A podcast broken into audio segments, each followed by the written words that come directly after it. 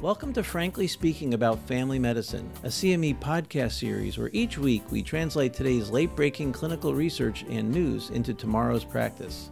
I'm Frank Domino, professor in the Department of Family Medicine and Community Health at the University of Massachusetts Medical School and editor in chief of the 5 Minute Clinical Consult series.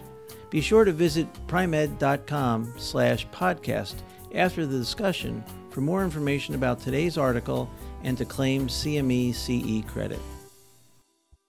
Rick W. is checking in on the Frankly Speaking podcast team. He lets us all know and thanks us as this is our 1 million download mark has been surpassed. Additionally, this is the 200th podcast of Frankly Speaking about family medicine. He asked the team, Hey guys, which one's your favorite? Hi, this is Frank Domino, and joining me today is the entire podcast team to celebrate with you our 200th podcast for Frankly Speaking about Family Medicine. I invited all our podcasters to join me on today's session to discuss what's their favorite podcast over the last two plus years. So, in that in that vein, I'd like to say, hey, Susan, which was your favorite podcast? Hey, Frank. Um, there are so many, but the, the one that really hit me, and I think it's it's what changes practice. What's what's going to help you help your patients and. I think the simplicity of this is was so profound, and I think that's what hit me was the one um, that I did on artificial sweeteners and in, in postmenopausal women, um, because the correlation, and again, this was an observational study, uh, so you you have to just say it, there's an association between this, but they found an association between intake of two or more artificially sweetened beverages um, daily, or a couple at least um, a, five times a week, with an increase of um, ischemic stroke, uh, cardio, um, cor- uh, coronary heart disease, all cause mortality, and also weight gain. And I don't know if you know any menopausal women, but they drink a lot of artificially sweetened beverages. And this, uh, I, and in my own practice, I was able to help at least two women change their behavior. One of them had had a history of TIAs and actually reported back improved cognition over the uh, like six months after she changed and felt better. And it's such a simple, simple change. And it's something that we, many providers may not even be assessing. So that's why I found it um, one of my favorites because I think it had such a could have such a, a profound impact. I'll, agree completely. I can't tell you how many people have said to me, "You're kidding." Uh, what, what, shocks me the most is the weight gain piece. You know, yeah. people don't drink artificially sweetened beverages because they taste good. They do it so that to try right. to help themselves take yeah. in less calories, and it turns out that that didn't work. And then the the rest of it is really remarkable. So I, I, couldn't agree more. I think it's probably one of our most important and probably most um, likely to have an impact uh, podcast. So thank you. That's great. It was uh, my pleasure. It really it changed my behavior as well. So, um, so Bob, welcome, welcome to the group podcast. Uh, which which podcast of yours was your favorite? You know, I just want to just chime in for a minute there on what uh, Susan was just talking about. I think there's lots of uh, of uh, so perimenopausal men that drink uh, artificially sweetened. Uh, I, have really, since I've been listening to these, uh, been trying to drink a lot more water myself, which is uh, which really works well. But anyways, uh, my favorite podcast, uh, in many ways, was the one we did here back in January earlier this year. Skip the colonoscopy, and uh, this actually engendered a lot of discussion with uh, with, with folks locally here when I when I presented this. And what this was, you may recall, it was a report in the British Medical Journal here, and they looked at data uh, looking at the effectiveness of colorectal cancer screening programs, and they actually came up with a new guideline. And they recommend a shared decision-making model, which I love. And it's for those individuals that they, if you estimate their colon cancer risk, colorectal cancer risk, uh, if it's over 15 years, if it's less than 3%, eh, no screening is really necessary. So really what I liked about this is there's, um, you know, the idea here that we're really thinking about key concepts that are involved in providing high value care.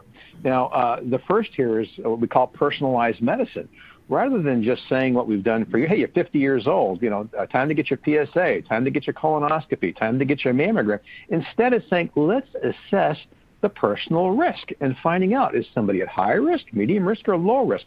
And in this study, they actually presented a new calculator called the Q Cancer Calculator. This takes into consideration age, sex, ethnicity, BMI, smoking, along with other personal, medical, and family history to estimate a 15 year risk of developing colorectal cancer. And basically, what they said was if your risk is less than 3%, you know, the decision to skip screening is reasonable. Those at higher risk, then, they presented options, and it could have been FIT testing every year or every other year, sigmoidoscopy, I'm not sure anybody does those much anymore, or colonoscopy. Of course, if anything was positive, you would need the colonoscopy. So this is why this is my favorite because it talks about let's personalize what we're doing. Let's really try and, and we're seeing more and more of these risk calculators out there. Of course, you always have to look at the risk calculator and say, where's that coming from? And, you know, as, as part of that, but I love the idea now that we're having risk calculators using this more and more, whether it's uh, looking at osteoporosis or statin use or whatever, and uh, doing that. But also the, the other part of this, Frank, is we can't lose track of shared decision making.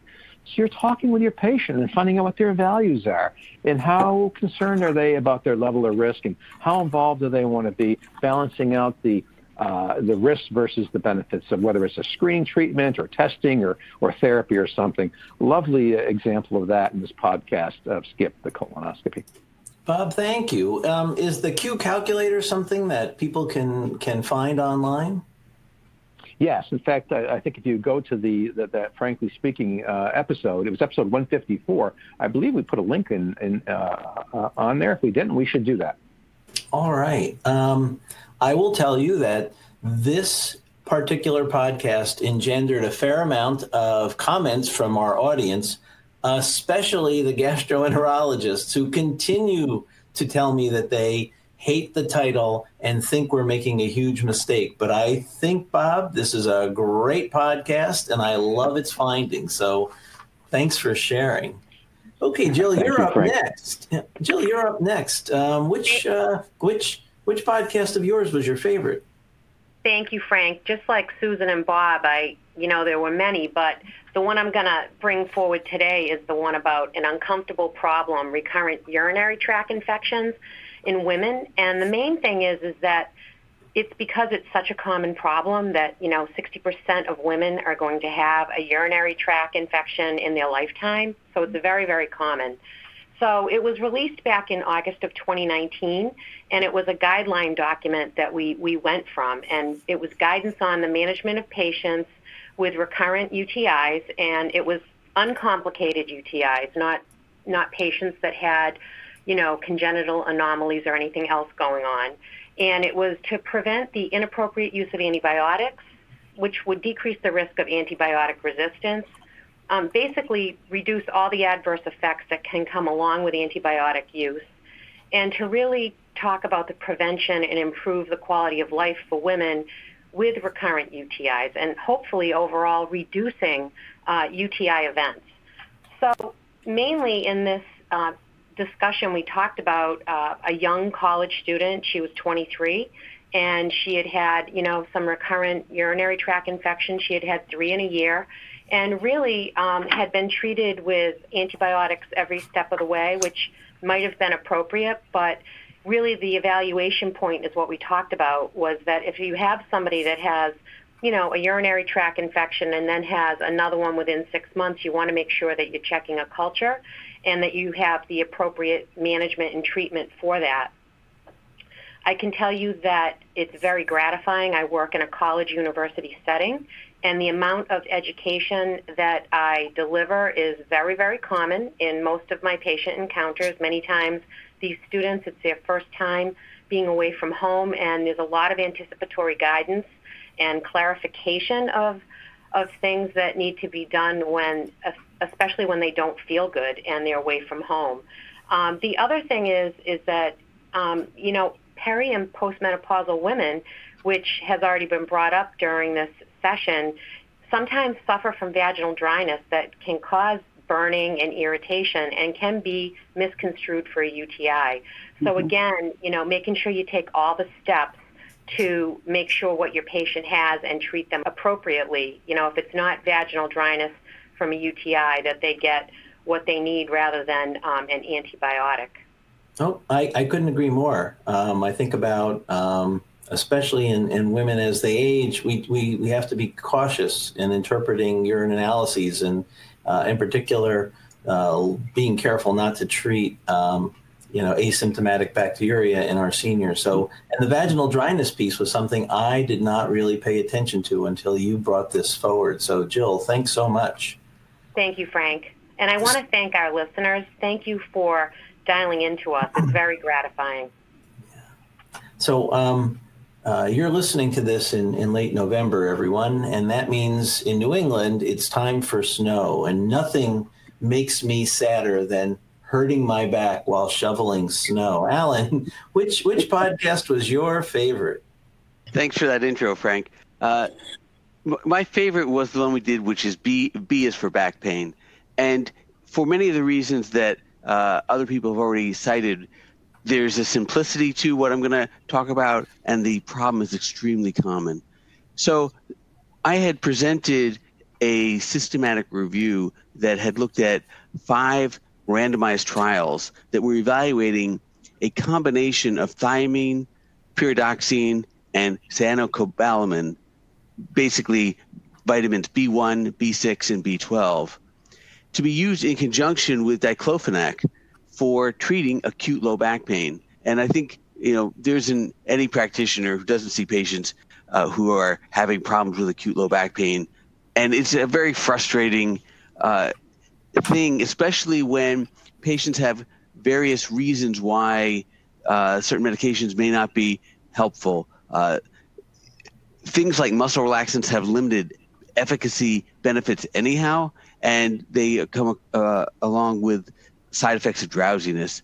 We give NSAIDs, and this is in combination with NSAIDs, but often patients are, are in a lot of pain. They want something beyond that, and of course, we're all trying to minimize unnecessary use of opioids. And quite frankly, many of the patients I see don't want an opioid uh, for any number of reasons. And so having something that is a, supplement to NSAIDs alone, I think is for me is really helpful.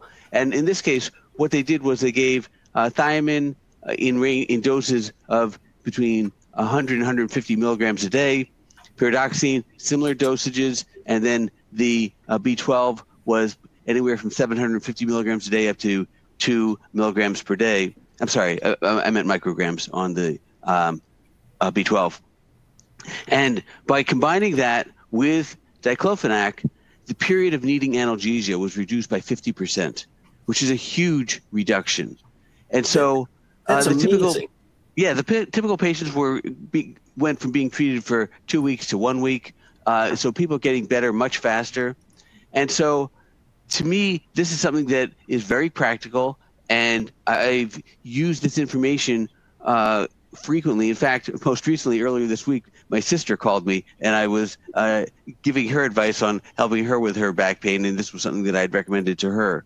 And so, to me, the other thing that this uh, highlights is that when you're going to be advising patients about using alternative therapies, particularly vitamins, uh, for certain interventions, you have to be prepared to tell them specifically how much. You have to be familiar with what was done in the trials because what was done in the trials, at least you have some evidence that it works. And if you're using different dosages or you don't give guidance to your patients, there's less chance that that will be successful.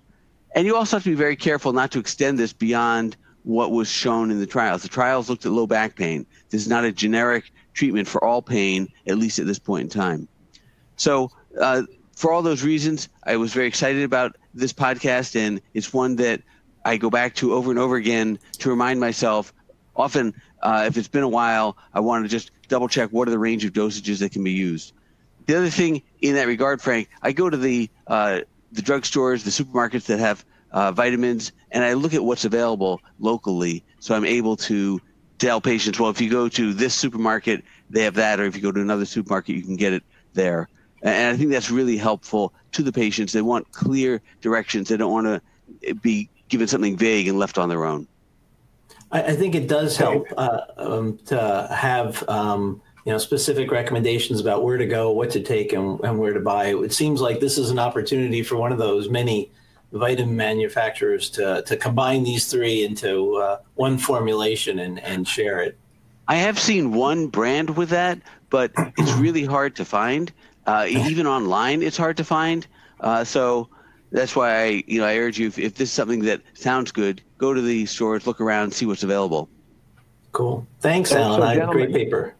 Yep. Gentlemen, I want to just chime in because, this, as you're well aware, my back doesn't just act up during the snow season, and I've actually been.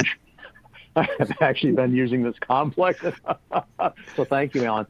Uh, but, so I want to quickly turn the wheels here. Uh, Frank, what what was your favorite uh, podcast here uh, during this uh, time period. I, I got to say, a million downloads, unbelievable, Frank. And, and again, this is, uh, uh you know, thank you uh, uh, to all of our listeners, but really, thank you, Frank. this is a real tribute to your pulling this team together and ensuring that we are up to date and evidence based in what we do. So, but what was your favorite, Frank? Well, well, thank you, Bob. probably there there are many that are favorites, but my my absolute favorite was was actually released in November of 2018, episode 95, Easy Weight Loss for Type 2 Diabetes. Now, um, for those of you who've been listening for a while, you know that I used to be very frustrated taking care of obese patients, and now it's easily half my practice are patients coming in for a host of medical reasons, but in particular to help them lose weight. This was a fun study that it was a randomized controlled trial where they added 10 grams of psyllium fiber um, to patients with type 2 diabetes versus placebo. In the intervention group, they took um, seven grams of psyllium, which is that powdery stuff in the orange container, or also comes in capsules, uh, 15 minutes before lunch, and, and, another three and a half grams 15 minutes before their evening meal with a large glass of water with each. And they found over eight weeks two changes occurred in the intervention group that were hugely statistically significant. The first was that on average, over eight weeks, making just this change, there was no dietary recommendation, no exercise recommendation, just added the adding the psyllium, dropped the patient's weight by on average seven pounds. So seven pounds of weight loss just by taking a, stool, a, a, a, a soluble fiber supplement before lunch and dinner. The other thing it did for the type 2 diabetics is it dropped the A1C. Now, this is just over eight weeks, dropped the A1C from on average 8.5 down to 7.5. Again, statistically significant. So um, I started really encouraging my patients with type 2 diabetes that were overweight and obese to saying, look, this is simple. This is easy. It has no side effects. It'll make you even feel better. You'll have a great bowel movement.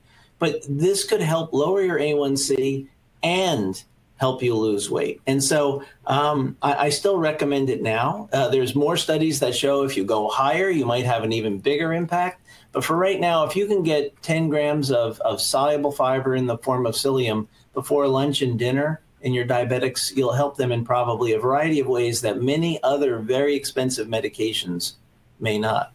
Wow, that is amazing. I love the bigger impact. That's great. Yeah. and again, it's a simple thing, Frank, right? No, it's very simple. It costs yep. nothing and it, and it works. Um, I want to just um, end um, by thanking um, you, our listeners. The whole podcast team is grateful for your allegiance and your your your comments. The emails we get are great. I want to take a second to thank um, the people who helped come up with the idea and bring you, frankly speaking, about family medicine starting back with Christina and Kara, Evan, Lee, and, and Kevin, our current uh, our current director from Pri-Med, and, and we welcome Lisa to the team. Um, you guys have all been terrific. You've you've made us successful.